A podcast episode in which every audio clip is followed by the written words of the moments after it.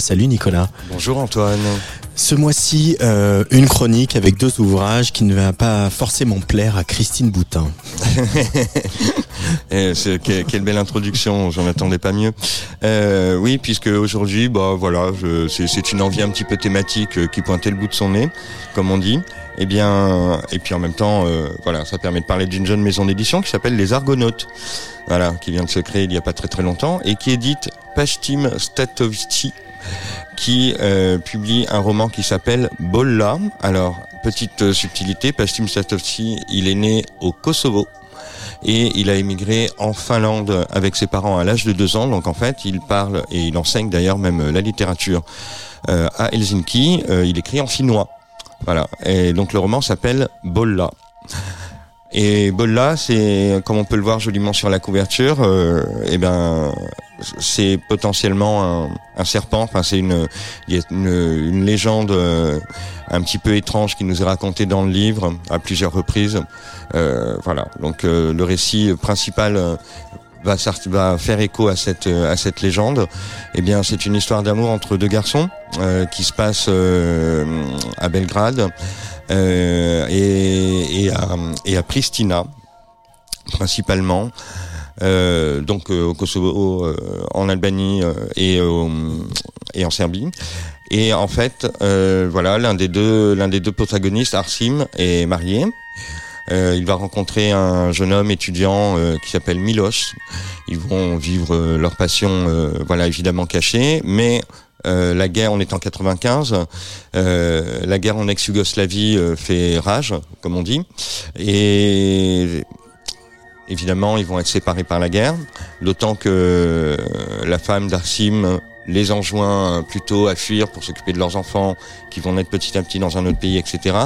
Donc, il y a tout ça, il y a la guerre en ex-Yougoslavie qui est abordée de manière assez difficile puisque Milos est par ailleurs médecin, enfin est en formation pour devenir médecin. Il va y avoir des petits passages euh, quand même assez assez costauds qui évoquent la guerre et euh, cette histoire d'amour impossible puisqu'en fait il se ben voilà il y en a un des deux qui fuit et ça va ça va pas très très bien se passer quoi. Voilà, je raconte pas évidemment tous les éléments dramatiques, c'est très simplement écrit en même temps en alternant les, voix de l'un, les voix de l'autre. Euh, c'est parfois violent, c'est très touchant. Et surtout, euh, ça met au cœur, voilà, une histoire d'amour impossible au cœur de la guerre, tout simplement. Et c'est voilà, ça permet de revivre à un moment, je trouve qu'on a un petit peu oublié de, de l'histoire européenne. On parle beaucoup de l'Ukraine, on a l'impression que voilà, on nous dit que c'est la plus grande guerre, et ça c'est sans doute vrai sur notre sur le continent depuis la Seconde Guerre mondiale, mais il y en a eu d'autres et la guerre en ex-Yougoslavie a été quand même assez horrible et cette histoire, euh, on la retrouve euh, voilà assez assez assez fortement à travers cette histoire. Alors je ne sais pas si euh, la transition est indiquée, mais malgré tout le second ouvrage s'appelle La guerre des PD, donc on, on reste dans une forme de guerre. Et c'est un roman de copie du dramaturge Copie, qui est surtout voilà, connu pour ses pièces. Hein. Exactement. Et là, bah, c'est aussi un exilé Copie, parce qu'il est argentin. Il est il est venu à Paris, il est mort à Paris d'ailleurs dans les années 80. et Copie, là en revanche, heureusement je termine ma chronique avec quelque chose de plus drôle. Parce que là, c'est une guerre, euh, alors, qui peut avoir des tours violents quand même? On est dans le 18e arrondissement, à Paris. Euh, on suit le, narrateur qui est un double euh, de copie. Il vit en colocation avec un Américain. Il s'adonne à des jeux sadomasochistes. Et un beau jour, ils reçoivent une travestie brésilienne. Ça va mal tourner. Ils vont se retrouver, enfin, ça va être le début d'un engrenage. En fait, il y a toute une troupe de travelots brésiliens euh, qui se trouve être, euh, comment dire, euh, amateur de vaudou et qui pratique des rituels un petit peu étranges, alors parfois carnavalesques, mais parfois un petit peu plus euh, sanguinolents.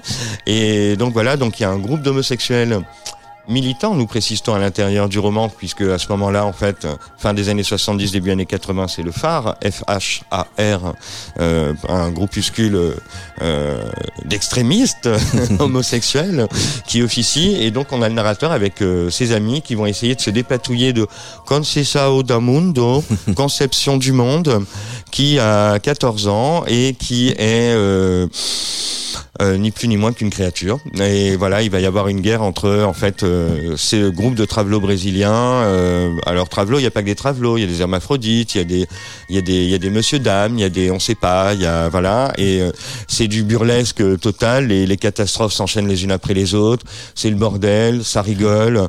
en même temps, c'est la vie de PD précaire dans les années 70-80 à Paris qu'on voit quand même en double fond et voilà, c'est c'est génial. Avec langue de copie, on imagine. Ben, il y a des langues partout. Et c'est chez qui? Alors voilà, il y a des langues partout, que ce soit dans Bolla de Pastim Sestovci, aux Argonautes. Les Argonautes, ou bien dans la réédition faite par la collection poche titre des éditions Christian Bourgois, La guerre des PD de copie. Merci Nicolas, on se retrouve le mois prochain. Avec plaisir.